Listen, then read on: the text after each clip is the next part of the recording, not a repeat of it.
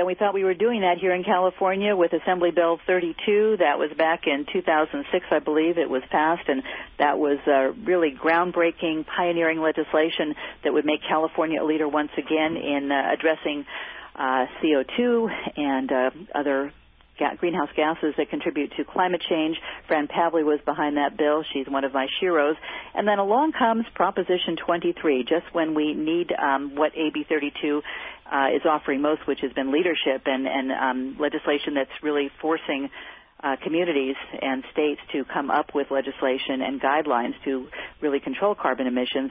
Along comes, well, follow the money. Uh, the oil industry funding Proposition 23 that would, if not uh, stall the impact of AB 32, perhaps uh, turn it around.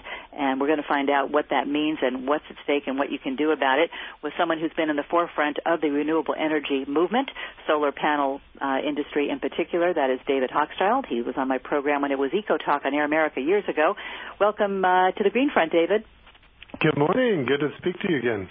Great to have you on, and uh, I should mention you have uh, some awards uh, behind you since I last spoke to you. Sierra Club's Trailblazer Award, congratulations on that. American Lung Association's Clean Air Hero, and uh, the Department of Energy's Million Solar Roof True Champion Award. So Mazel tov, as I say to you, and you've not uh, wavered in your commitment to uh, putting more solar panels on more rooftops across not only the Bay Area and California, but the rest of the country. And of course, AB 32 looked like uh, that was going to be the turning point, and it has been. And then along comes uh, a little bit of an obstacle, and uh, not too surprising where the funding for it is coming from. Uh, tell us right now, how does Proposition 23 look on the upcoming ballot? Is it uh, likely to pass or not? Well, it is going to be very, very close, which is why we need everybody to show up at the polls. The main thing that Californians should understand when they vote on this measure is who is funding it.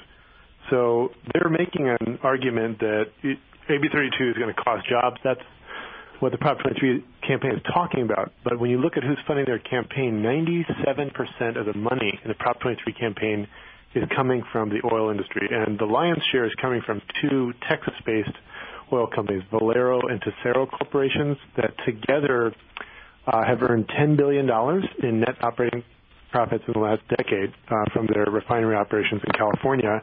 They are two of the 10 worst polluters in the state of California. And the bottom line is they and their colleagues, the others who are funding this, just so you know, National Petroleum Association, World Oil Corporation, Boyett Petroleum, Robinson Oil, Berry Petroleum, Southern Counties Oil, Jaco Oil. I encourage everybody to go to the Secretary of State's website and see for yourself. These guys profit from the status quo. Today, our dependence on oil uh, means that 62% of the oil we consume uh, is imported from out of state. So simply the act of getting your car and driving to work sends money out of the state economy. Similarly with uh, electricity, you know, nat- natural gas is the largest single fuel source for electricity generation in California. We import 87% of the natural gas we consume in California, and that is to the benefit of these oil natural gas companies, which is why they're sponsoring this initiative. And they're they're basically engaged in classic oil industry mythmaking uh, because their assertions about job loss uh, associated with AB 32 are flat out false, and that's been debunked widely by um, you know studies by UC Berkeley and uh, and elsewhere. Uh, in fact, uh, what's been happening as the clean tech sector grows is that the job growth in the clean tech sector is far outpacing that of the rest of the economy. Job, job growth is uh, 10 times faster in the clean tech sector and has brought in, since the climate law passed in 2006, $9 billion into California. And 2 billion of that was last year when we needed it most. So this is absolutely the wrong time to turn off the faucet for this rapidly growing sector of our economy because that, as you look around the rest of the economy and where we're going to get economic growth from, it is from the clean tech sector, and we need long-term stable policy environment to be able to um, to grow jobs and um, you know help California's economy recover. And while we're uh, still on the page of funding, uh, you got to mention the Koch brothers. Absolutely. So these late are entry uh, here. late entry. They just put a million dollars into the campaign. The Koch brothers are um, together uh, the third wealthiest personal fortune in the United States after Bill Gates and Warren Buffett. It's right. oil money, uh, and they have been funding primary funders and uh, I think the creators, in fact, of the Cato Institute, which is the institute that's spewed out all these, um, you know, uh, fake, uh, you know, climate doubt stories that, um, and, and, you know, studies claiming that climate change uh, doesn't exist. Mm. Um, and that, again, is motivated by uh, oil company profits. The reality is, unfortunately, the fossil fuel business is still highly profitable. So there's a lot of money at stake here, and they're, uh, you know, in a position of, of being able to come in and pour tens of millions of dollars into this California uh, proposition, which you know the environmental community is not going to be able to come anywhere close to to matching. But I will say there is hope because if you look, for example, at Proposition 16, which PG&E, uh, I was just you know, thinking about that. Yeah. launched in in uh, the spring of this year, you know, to basically prevent public power uh, from spreading in California. They put 50 million dollars into that campaign and the no side had only $100,000, um, and the no side won. So it is possible to defeat them. It will be an uphill battle, but we can do it.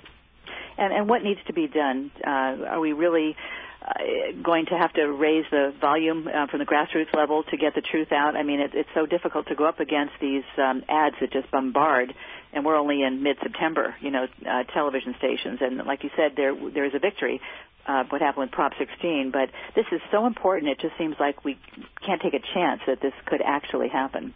Mm-hmm. Well, I think we have to get the message out that this is wrong at every level. It is not just wrong uh, from a public health perspective, and groups like the American Lung Association have been very vocal against it. It's not just wrong from a climate change deal, perspective of dealing with climate change. Um, obviously, the whole environmental movement is uh, speaking out against it. But it's also wrong from a process perspective because I don't think that uh, anybody in California ever envisioned the ballot initiative process as being a vehicle for Texas oil companies to come in and change policy here. And that's precisely what they're endeavoring to do. Um, this is also one of the reasons the, League of Women Voters has spoken out against it. Um, the main myth that needs to be debunked here is the threat of job loss associated with AB 32 because it's simply untrue. And uh, you know the best indicator of that is the fact that the California Labor Federation, which represents over 2 million California workers in construction, manufacturing, and retail, uh, is opposed to this initiative. Arguably, that's the group that should care the most about job loss. Uh, also opposed to it is the Silicon Valley uh, Leadership Group, representing you know the 300 of the biggest companies and job creators in California. Just to give you one example, um, so I've been in the solar energy field for 10 years, the last three years with uh, a solar panel manufacturer in Fremont. We're called Solaria. And, you know, this summer we raised um, $65 million to scale up manufacturing of our new lower cost solar panel. We're opening a factory next month. We've tripled in size in the last six months. We're going to double in size again uh, in the next year. And this is just one example of the kind of growth we're seeing around the clean tech sector and it is directly related to AB 32, which creates the conditions that allow um, capital to flow into California. Um, without that uh, sort of policy compass heading, uh, putting us on a path to greater clean energy and energy independence, um, it would be much tougher for uh, clean tech companies to get a foothold and um, and begin to grow. Okay, while we're talking about job loss, and the reality is nobody knows for sure you know, on either side how many jobs will be lost. But isn't that an opportunity to retool and retrain people, um, the, the same people who might lose their jobs, to get them on the renewable energy bandwagon? Isn't that, you know, what we should be focusing on? That, uh, and, and, and I would have to, I think that um, a transition such as, you know, the one we're facing, and even President Obama from the Oval Office said this is, you know, a national priority to make the transition from dirty fossil fuels to cleaner uh, energy options, uh, that that has to create jobs. Uh, maybe you know initially some jobs are lost, but you know I can't help but um, put my own well, spin you know, on I, David I, Brower's quote, which is "There's no jobs on a dead planet." Anyway, let's not right. forget that. well, that's certainly um, certainly something we should all bear in mind. But you know, I think the oil industry has been so effective in injecting this idea that you know. Uh, legislation putting us on a path towards cleaner energy will cost jobs. It's just a question of how many jobs. And that is flat out false. From my perspective, what's going on here in California, we are experiencing job loss. But AB 32 hasn't even gone into effect yet. It doesn't go into effect until 2012. And there's much larger macroeconomic forces at work.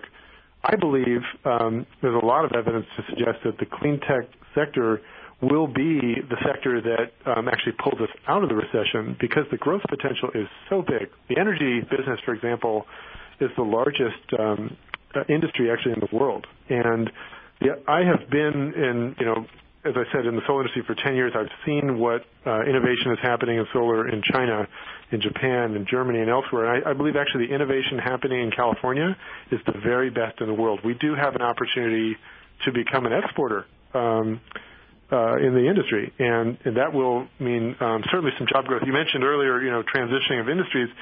You know, we're hiring actually a lot of folks out of the auto industry. Um, we're seeing now. We saw, uh, you know, last spring the largest auto manufacturing facility west of the Mississippi uh, be closed down. That was the NUMMI factory. That was a joint venture of GM and, Toyota right uh, across the street from us. In fact, 5,000 workers got laid off.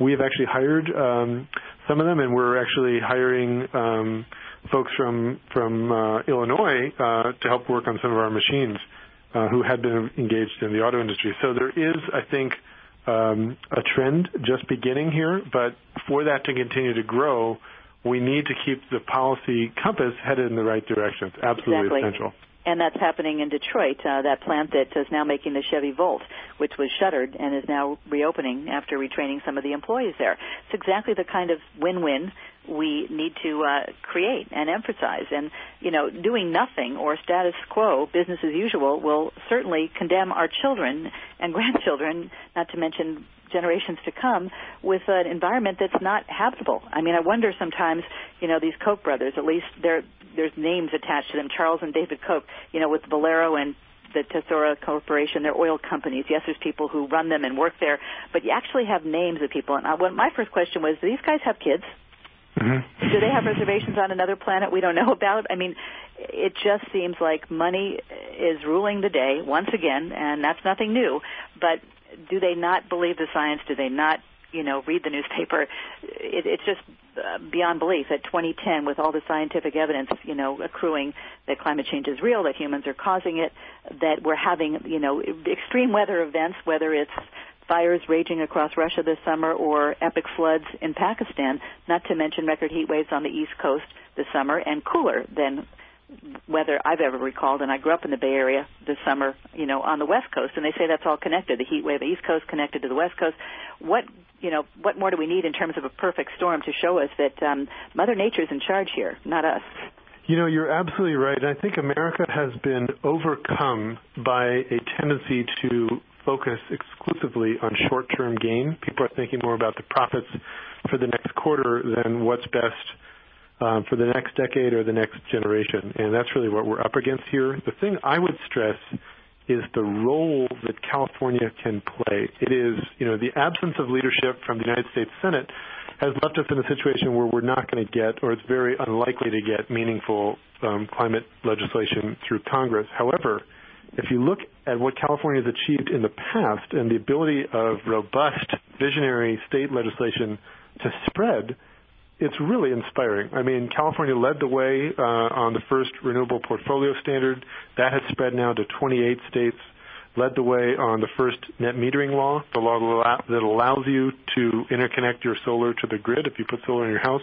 That has spread to 40 states. Led the way on energy efficiency standards in the 1970s. It's now the most efficient um, per capita energy user in the country, and that saves California $56 billion over the last 30 years. Um, and same thing on catalytic converters, requiring those, banning unleaded gas. Those things became national. The California's tailpipe emissions law, another terrific piece of legislation championed by uh, our friend Fran, Fran Pavley in 2002. Now, thanks to President Obama, that's become a national standard. And the idea that somehow uh, and this is an, I had a debate with the oil lobbyist uh, on um, KQED radio on Monday, and one of her arguments is, well, you know, what California does is meaningless because other people just continue to pollute, and that is just um, not borne out by the facts because our leadership matters. We can um, engender victories elsewhere. And in fact, I would say it's impossible to create change elsewhere uh, in a place like China, for example, if we're not leading ourselves. And I remember when that legislation, AB 32, was signed at the Golden Gate Bridge, there were, of course, the usual suspects, the environmental group uh, leaders, but Governor Schwarzenegger was there. And I remember thinking, boy, he really has gone green, the guy who brought us the Hummer. And while we're on politics and ability to change, who would have thunk that George Shultz is actually um, among those who are fighting Proposition 23? That's an interesting uh, bedfellow, if you will. Um, we all remember him, of course. So tell us how that happened. Well, it's a really, uh, I think, positive development that you've got some very prominent Republicans, uh, former Secretary of State uh, George Shultz and Governor Schwarzenegger, who are helping lead the charge here. Um, and I would welcome um, more support from the Republican Party because the issues that are at stake here, um, you know, this is not a partisan fight. Shouldn't be a partisan fight. Um, we're talking about the health of our planet and the health of our economy and um, you know getting out from under the grip of these uh, powerful oil interests.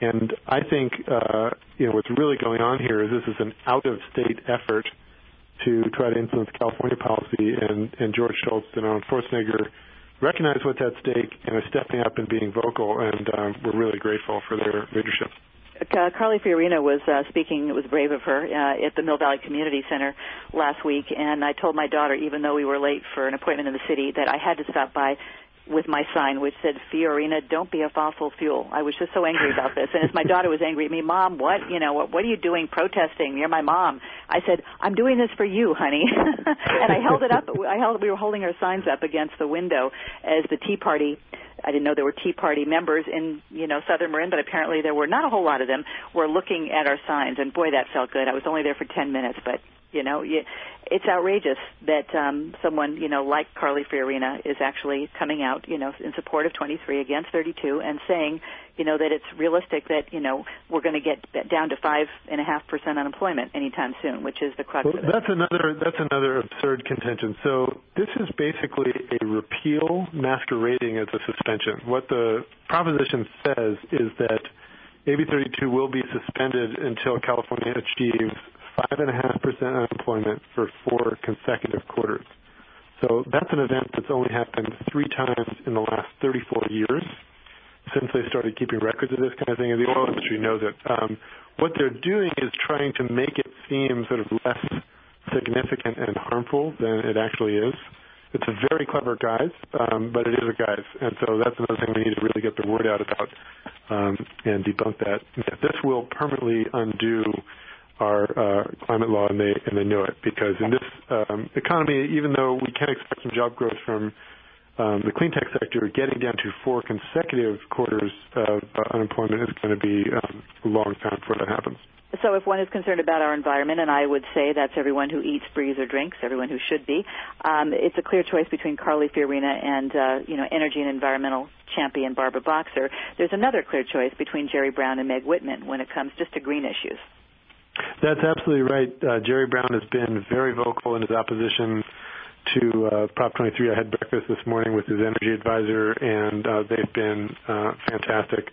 Uh, Meg Whitman has been kind of hemming and hawing. She has not, uh, I think, come out in favor of Prop 23, although um, she may. I think she's seeing that there is some pushback from people uh, seeing this, now know, the driven by Texas oil companies that um, she hasn't done that yet. But well, I remember um, David um, when she first launched her campaign. She it was very bizarre. She made an appearance at a solar company somewhere on the peninsula and was voicing opposition to AB 32, which seemed to be, you know, an early um, forerunner of what was to come.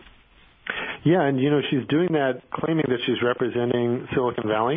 Um, because she has Silicon Valley experience. But right. you know, I work in Silicon Valley. I'm involved in the Silicon Valley Leadership Group, and these 300 Silicon Valley companies that are part of that have vocally opposed Proposition 23. So she does not represent the leadership of Silicon Valley, and uh, you know, all the companies from Google to Apple to Intel um, who do see the consequences um, of this proposition. I understand that um, the campaign co-chair for Prop 23 has uh, challenged the uh, CEO of Valero to a debate. Um, so far, no response.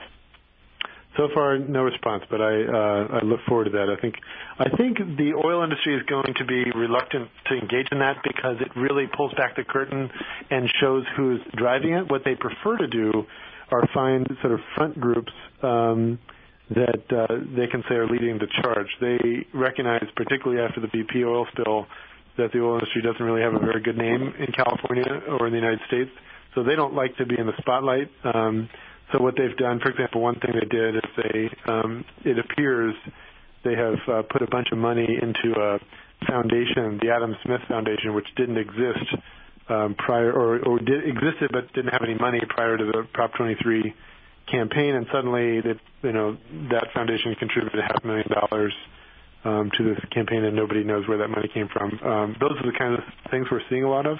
And Koch um, apparently funded groups that are now, you know, training and organizing some Tea Party activists. So that's where the politics comes in once again. David, do you think it's time for a green tea party? I would I would certainly sign up for a green tea party. It's a great idea, Betsy. really, I mean, I think I think it's past time for that. There are so many people who are watching, you know, as as this um, surreal scenario continues to unfold between uh, those who you know, are in touch with science and those who would say the Earth is still flat and uh, it's going on too long. And those of us who have children, uh, all parents should have a stake in the future. It should be pretty obvious. Should be outraged. And I think we need to raise our voices even louder and, and grow the choir. And that's what I'm trying to do with this Green Radio program. And uh, lots of people out there trying to raise awareness. But it seems that education alone is not enough. Um, in our last two minutes, what's needed, David, to really make all these arguments, you know, history? Well, I think uh, you know, talking to friends and family, and um, just letting everyone know who is driving this proposition, who is funding 97% of it, that it's coming from uh, the Texas oil companies, is the most critical thing. You know, who do we want deciding our future? Um, it's not these guys. They're interested in their own bottom line, and that's it. And the stakes are just too high for that. Not just for our environment and future generations, but for our economy and the job opportunities that we're going to experience. I mean, we're in a very tight race against places like China uh, that are now investing a lot in clean technology.